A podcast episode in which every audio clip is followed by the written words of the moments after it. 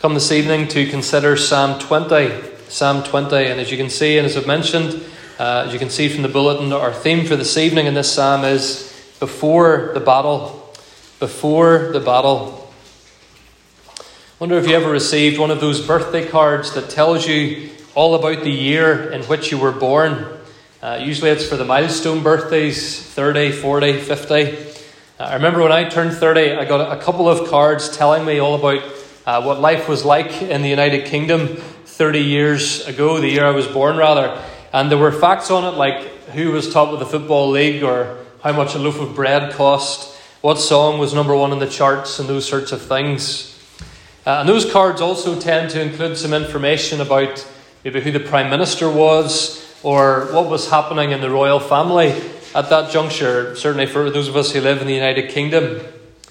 Uh, and we do often tend to do that. We, we connect the general mood of the nation, or what was, uh, or the general mood of the nation rather, with perhaps what was going on in the lives of our leaders or our rulers. And if things are a bit uh, anxious or difficult for them, it tends to be remembered as a bit of a difficult time for the whole nation. Some of you will remember that in 1992, the Queen uh, dubbed the, the, the months that had just gone by her Annus horribilis, horribilis, hard to say, horribilis, Latin for horrible year, a horrible year because of several tragic events and scandalous events that had afflicted the royal family.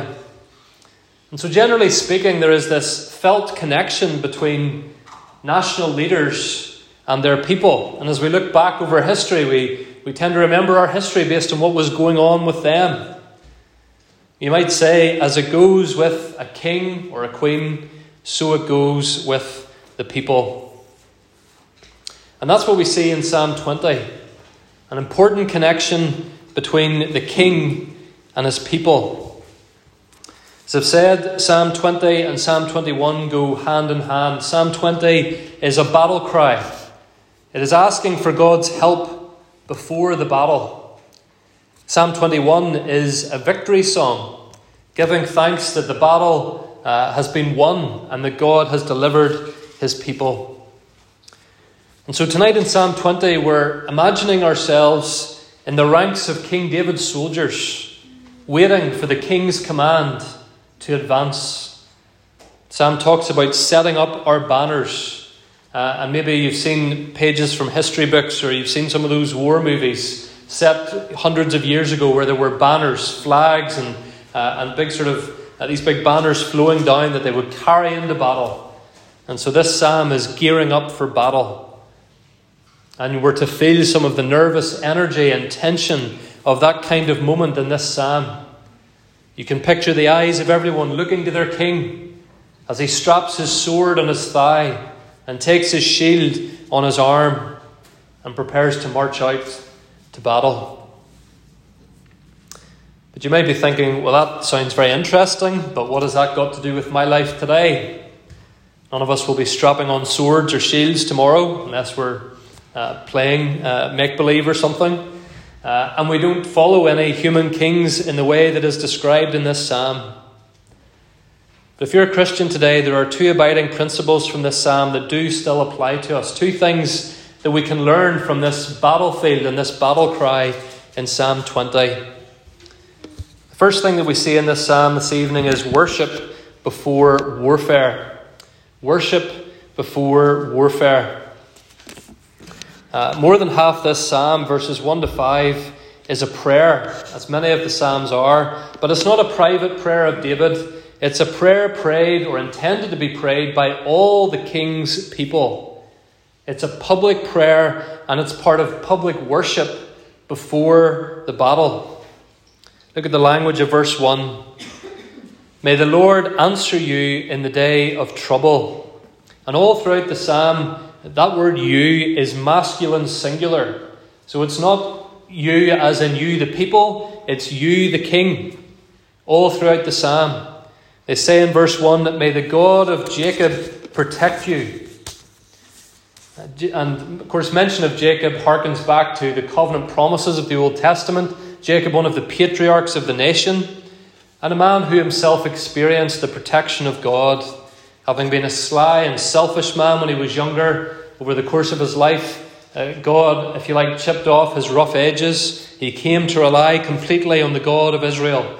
Uh, Jacob says in Genesis 35 3, having spent those years in exile, hiding from his brother Esau, he says, God has answered me in the day of my distress and has been with me wherever I have gone.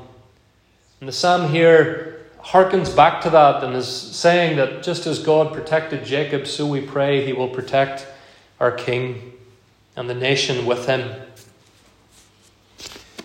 Verse 2 shows an expectancy that God will send help. It says God will send help from his sanctuary, from Zion. And Jerusalem and the tabernacle in David's day, the temple as it became later, uh, is what is being envisaged here. And Jerusalem and the temple, of course, were a visible sign to God's people that He was with them in a unique way, that His presence and His blessing was specially upon the nation. And so there is expectancy in these prayers that God will be with their king, that He will help them in their time of need. He says in verse 3 May He remember all your offerings and regard with favour your burnt sacrifices. As I said earlier, this, this is a prayer intended for the end of public worship. King David and the good kings, at least, who came after him, they all did this. Before they went to war, they would have offered sacrifices. They, the priests would have led the worship and they would have sought God's help in prayer and they would have offered up sacrifices to God in worship. They would have confessed their sins. They were admitting their dependency upon God, uh, realizing, recognizing, publicly saying that there was no point in them going to the battlefield unless God was going to deliver them. And so before the battle, the king and his people worshipped. They expressed their trust in God to deliver them from their enemies. Look what he says in verse 4. May He grant you your heart's desire and fulfill all your plans. May we shout for joy over your salvation and in the name of our God set up our banners. They're saying we, we hope that God will bring you back so that we'll be able to praise Him again and give thanks that He has answered our prayers. And because there has been worship, people expect there to be salvation, deliverance, rescue. And so here's a prayer, friend, showing us the close connection between a king and his people. Here are the king's people uh, uh, uh, committing their king into the hands of God, worshipping before warfare, praying for their king to be victorious, knowing that if their king is victorious, they also will be victorious. As it goes with the king, so it goes with the nation. And in the era of King David, the people understood that perhaps better than we appreciate today. Remember what happened on the day that David fought Goliath before he even was the king of Israel. But remember the terms that Goliath laid down. 1 Samuel 17, verse 9, when he challenged uh, the Israelite army, Goliath said, uh, If he is able to fight with me and kill me, then we will be your servants. But if I prevail against him and kill him, then you shall be our servants and serve us.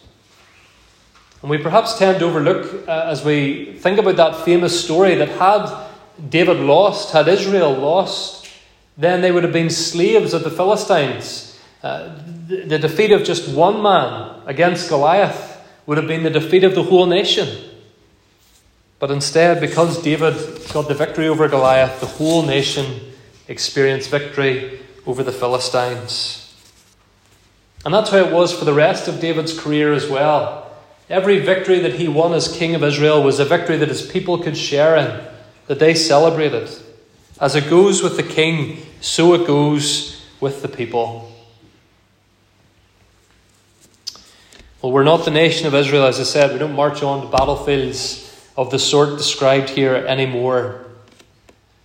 But of course, we do have a king, friends, who has already marched on to a battlefield the Lord Jesus Christ. We don't pray today hoping that our great King will be able to win a victory for us. We pray knowing that He already has. Listen to the words of Revelation 5, verse 5. One of the elders said to me, Weep no more. Behold, the lion of the tribe of Judah, the root of David, the greater David, has conquered, so that he can open the scroll and its seven seals. And between the throne and the four living creatures and among the elders, I saw a lamb standing as though it had been slain. And as we thought several months ago now, when we studied those words, John is realizing in his vision there that this lamb, though slain, is victorious. He is standing, he is triumphant. And so, this song, friends, of hope for a king's victory, it is fulfilled in Christ, the Lamb of God, the King of Israel, the Son of David. He sweated blood on his battlefield. He prayed earnestly on the battlefield. He took up his cross on the battlefield, and he has left the battlefield victorious. Some of the, the may we's in this psalm, some of the, uh, the, the prayers for what might happen in the future, for what the people want to happen, they're now we do's. Uh, let me, if, what I mean is, if you look at verse 5, the people say, May we shout for joy over your salvation. Well, as Christians, we do shout for joy for the salvation that our King has given to us.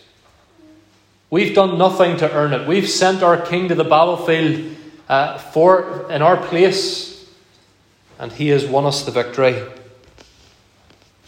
As it goes with the King, so it goes with the people. Christ's victory over Satan and sin and death is our victory. But there are other applications of this psalm as well, because, of course, as Christians, we know that though Christ has won the war, uh, the battles go on. The well used illustration we're living between D Day and VE Day. And as the church on earth waits for the triumphant return of King Jesus, we still face battles. And so we can still pray some of the prayers of Psalm 20 for ourselves and for one another. It's fitting that before we engage in another week of spiritual warfare, before another week of battles, that we are here to worship.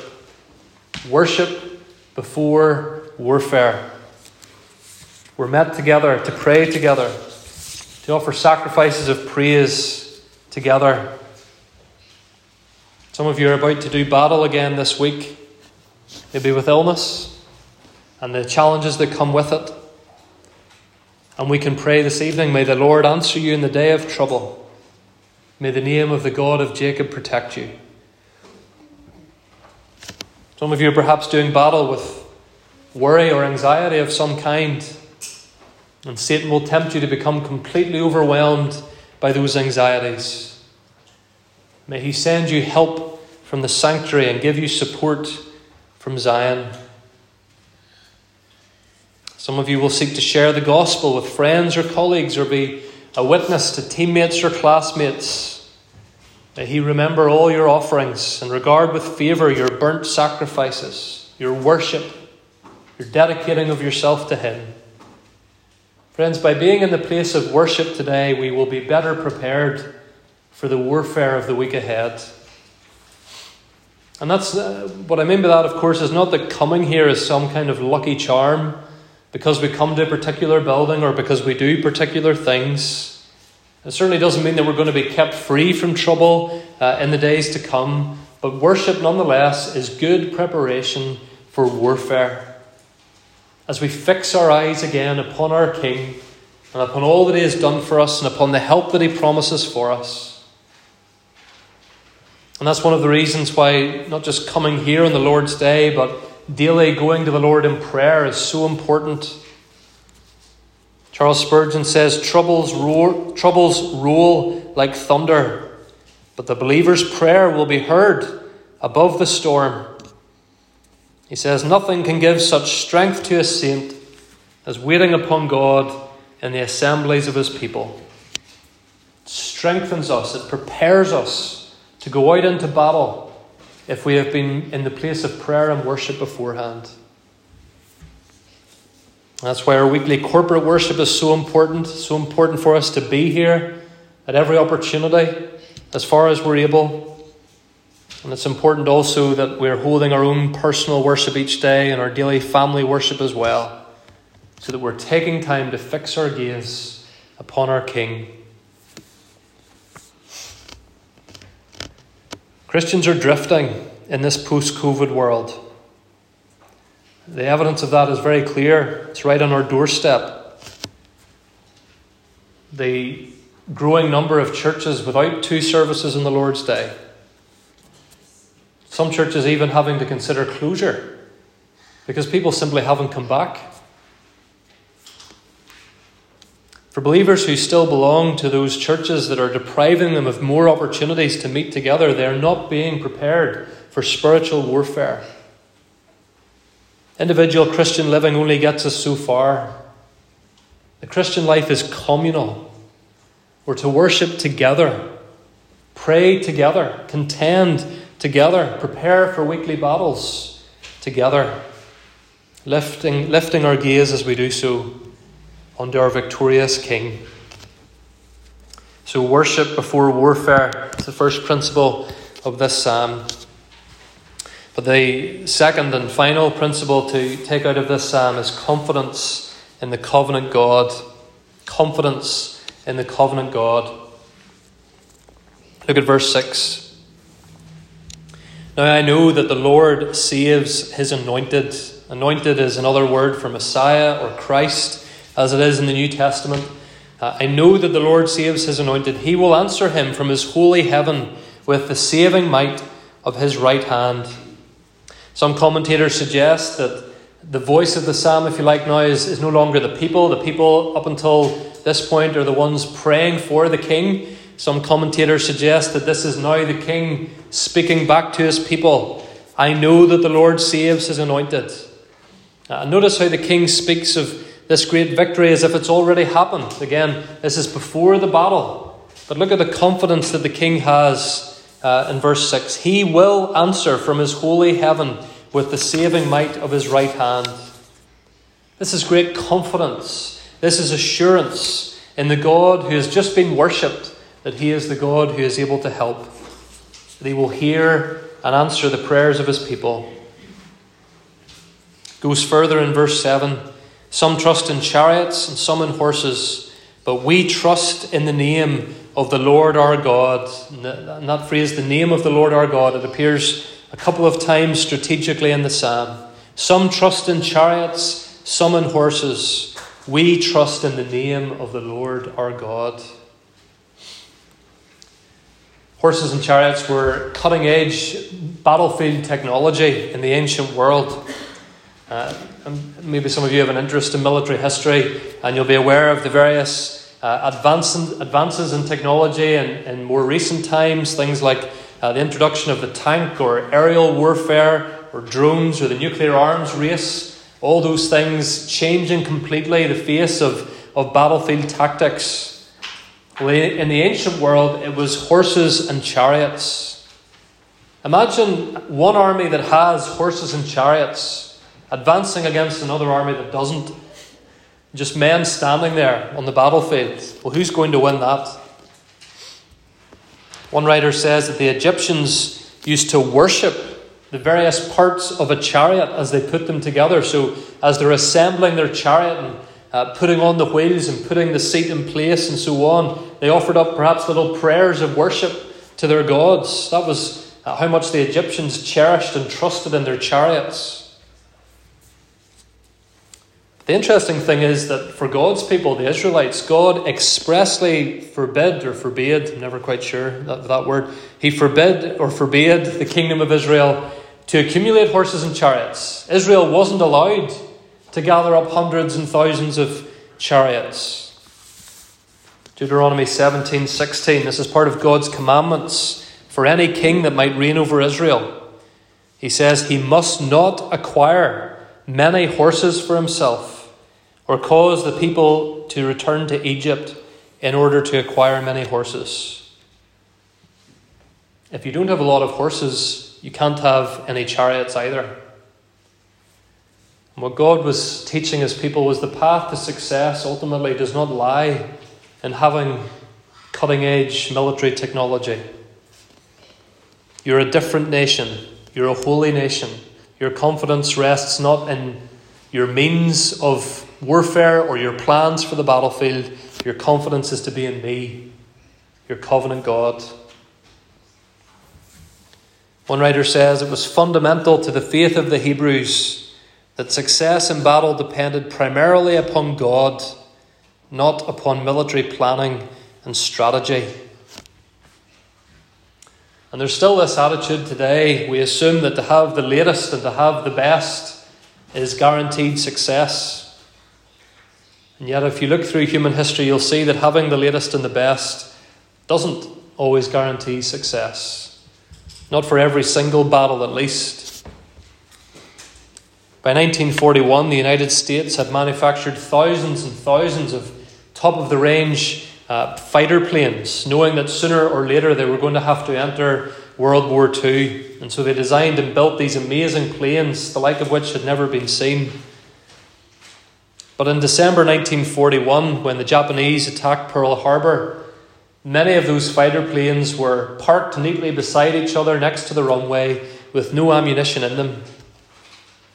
Guess what the Japanese targeted, uh, one of their first targets was when they attacked Pearl Harbor? Many of those fighter planes were blown to bits before the pilots could ever even fly them. Having the latest and the best doesn't always guarantee victory.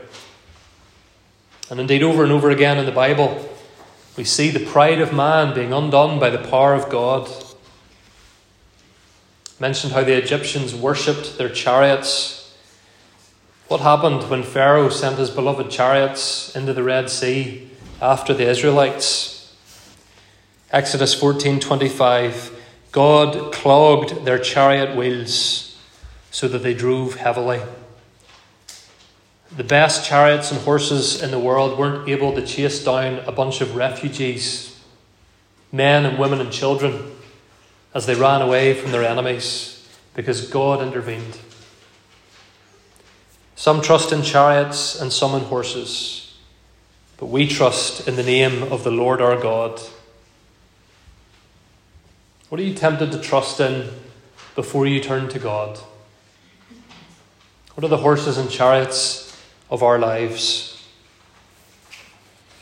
If we feel overwhelmed, if we feel like the church is weak and lacks the power of the world, if we just feel like we're there for the taking in a culture showing increasing hatred for us, then we feel exactly the same as the Israelites felt in the Red Sea, the way they felt when they had to set about conquering the promised land, the way they felt as they looked at Goliath. But is our trust, our confidence in the name of the Lord our God. As you prepare to do warfare again this week, maybe it feels like an army of horses and chariots are about to charge at you. Maybe you feel like your battles are lost before they even begin. Maybe you just feel weak, physically or spiritually, or both, and unable to go on. Well, the Apostle Paul said in 2 Corinthians 12:10, "When I am weak, then I am strong. Because it's only when we realize our weakness that we throw ourselves upon the strength that God provides. David says here in verse 6 Now I know that the Lord saves his anointed, his king, his, his chosen one. He will answer from his holy heaven. And similarly, fellow Christian, Jesus Christ says to us today Never will I leave you. Never will I forsake you. We can always pour out our hearts to Him and ask for the strength that we need in the heat of spiritual battle. And may we do that, friends, instead of trusting in whatever it is else we're tempted to trust in, whatever it is we're tempted to try before we go to the place of prayer. Perhaps sometimes God even keeps us from certain achievements or from certain positions or possessions because we would rely too much on them, ultimately relying on ourselves instead of placing our trust in Christ. Too often and too easily, we define ourselves by whatever job we have, however much money we earn, how good we look, how respected we are. God in His Word tells us no. Trust in the Lord with all your heart. Lean not on your own understanding. In all your ways, acknowledge Him and He will direct your paths. Listen to what he said to his people in Deuteronomy 20, verse 1. When you go out to war against your enemies and see horses and chariots and an army larger than your own, you shall not be afraid of them, for the Lord your God is with you, who brought you up out of the land of Egypt. He says in verse 4 The Lord your God goes with you to fight against your enemies, to give you the victory. What wonderful words, friends, those are to remember. Don't neglect the book of Deuteronomy. There are gems and pearls like that in it for us. Just notice here in Psalm 20, verse 8, speaking of the enemies, they collapse and fall, but we rise and stand upright. And that ultimately will be true of all of us when King Jesus returns. And his victory is made known. And he sends out his angels, as we thought about this morning, to gather all the nations before him for judgment. We will still be standing we will enjoy everlasting life. We will celebrate victory not because of our achievements or because we raised a, a perfect family or because of how we compare with other people, because of the Lord God who gave us the victory in Christ. And so, as a new week begins, it's good that we've engaged in worship before we engage in warfare. And we can have confidence because the Lord saves his anointed even in the face of whatever chariots and horses Satan might have lined up against us this week. Are you among those today who says, Some trust in chariots and some in horses, but we trust in the name of the Lord our God? 1 Corinthians 15:57 as we close. Thanks be to God who gives us the victory through our Lord Jesus Christ. Amen.